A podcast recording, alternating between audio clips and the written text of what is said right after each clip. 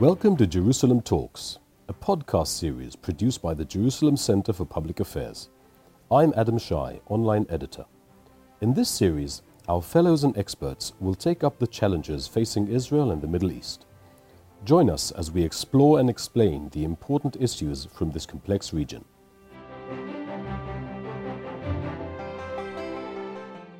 Amir Taheri is a um, Iranian commentator living in exile in London who is a harsh critic of the Iranian regime. He used to be editor of the Iranian daily newspaper Kayhan. He's written multiple books on Iran, including a biography of Ayatollah Khomeini. This week, Amir Taheri wrote a tweet which was very harsh, but I have to say, very insightful at the same time. He tweeted President Rouhani exposes as a lie Obama's claim that there is a moderate faction in the Khomeinist regime. Rouhani now threatens to close the Strait of Hormuz and endorses Khamenei's call for the elimination of Israel. The wolf sheds the lamb coat given to him by Obama.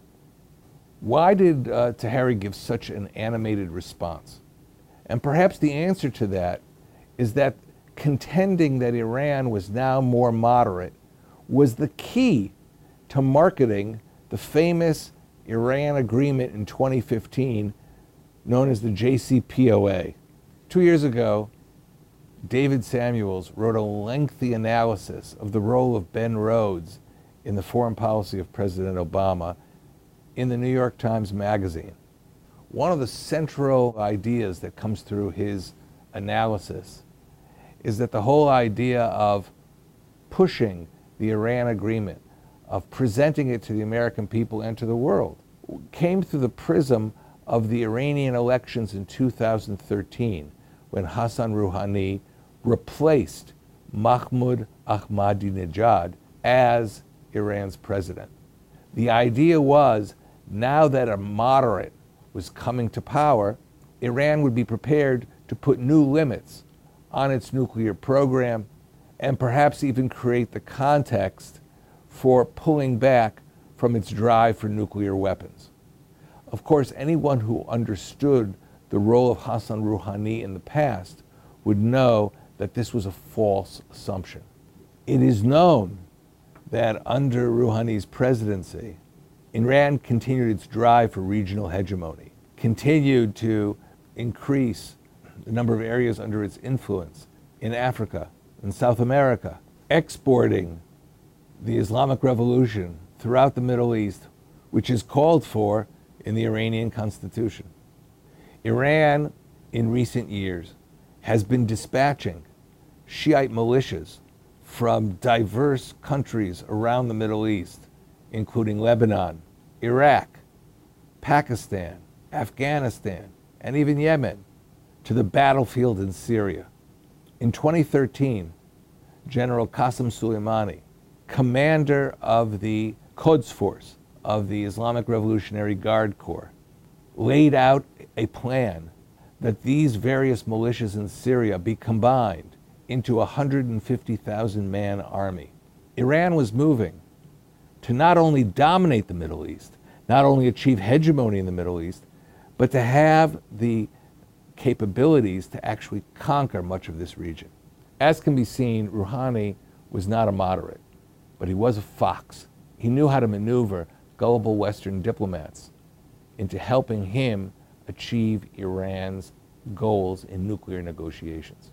Indeed, if Iran was moving in the direction of moderation, as was asserted back in 2015, and as the Iranians themselves try to convince Western audiences, then you would have seen Iran pull back from all its foreign commitments. What we have seen is that Iran has doubled down with its Shiite militias.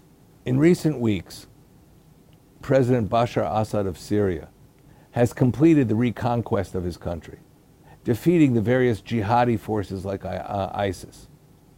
It might be expected that under, under these circumstances, Iran would withdraw from Syria, as even called for at one point by Russian Foreign Minister Lavrov. But Iran is not leaving Syria. Iran is digging into Syria and expects international support for remaining there. Iran is seeking to consolidate what it has won in the Syrian civil war.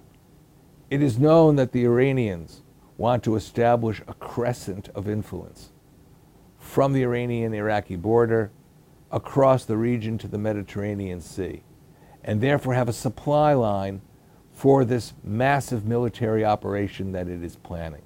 It should be everyone's hope that in the upcoming meeting between President Trump and President Putin, an effective plan will be proposed for halting the spread of Iranian power and pushing Iran finally out of Syrian territory.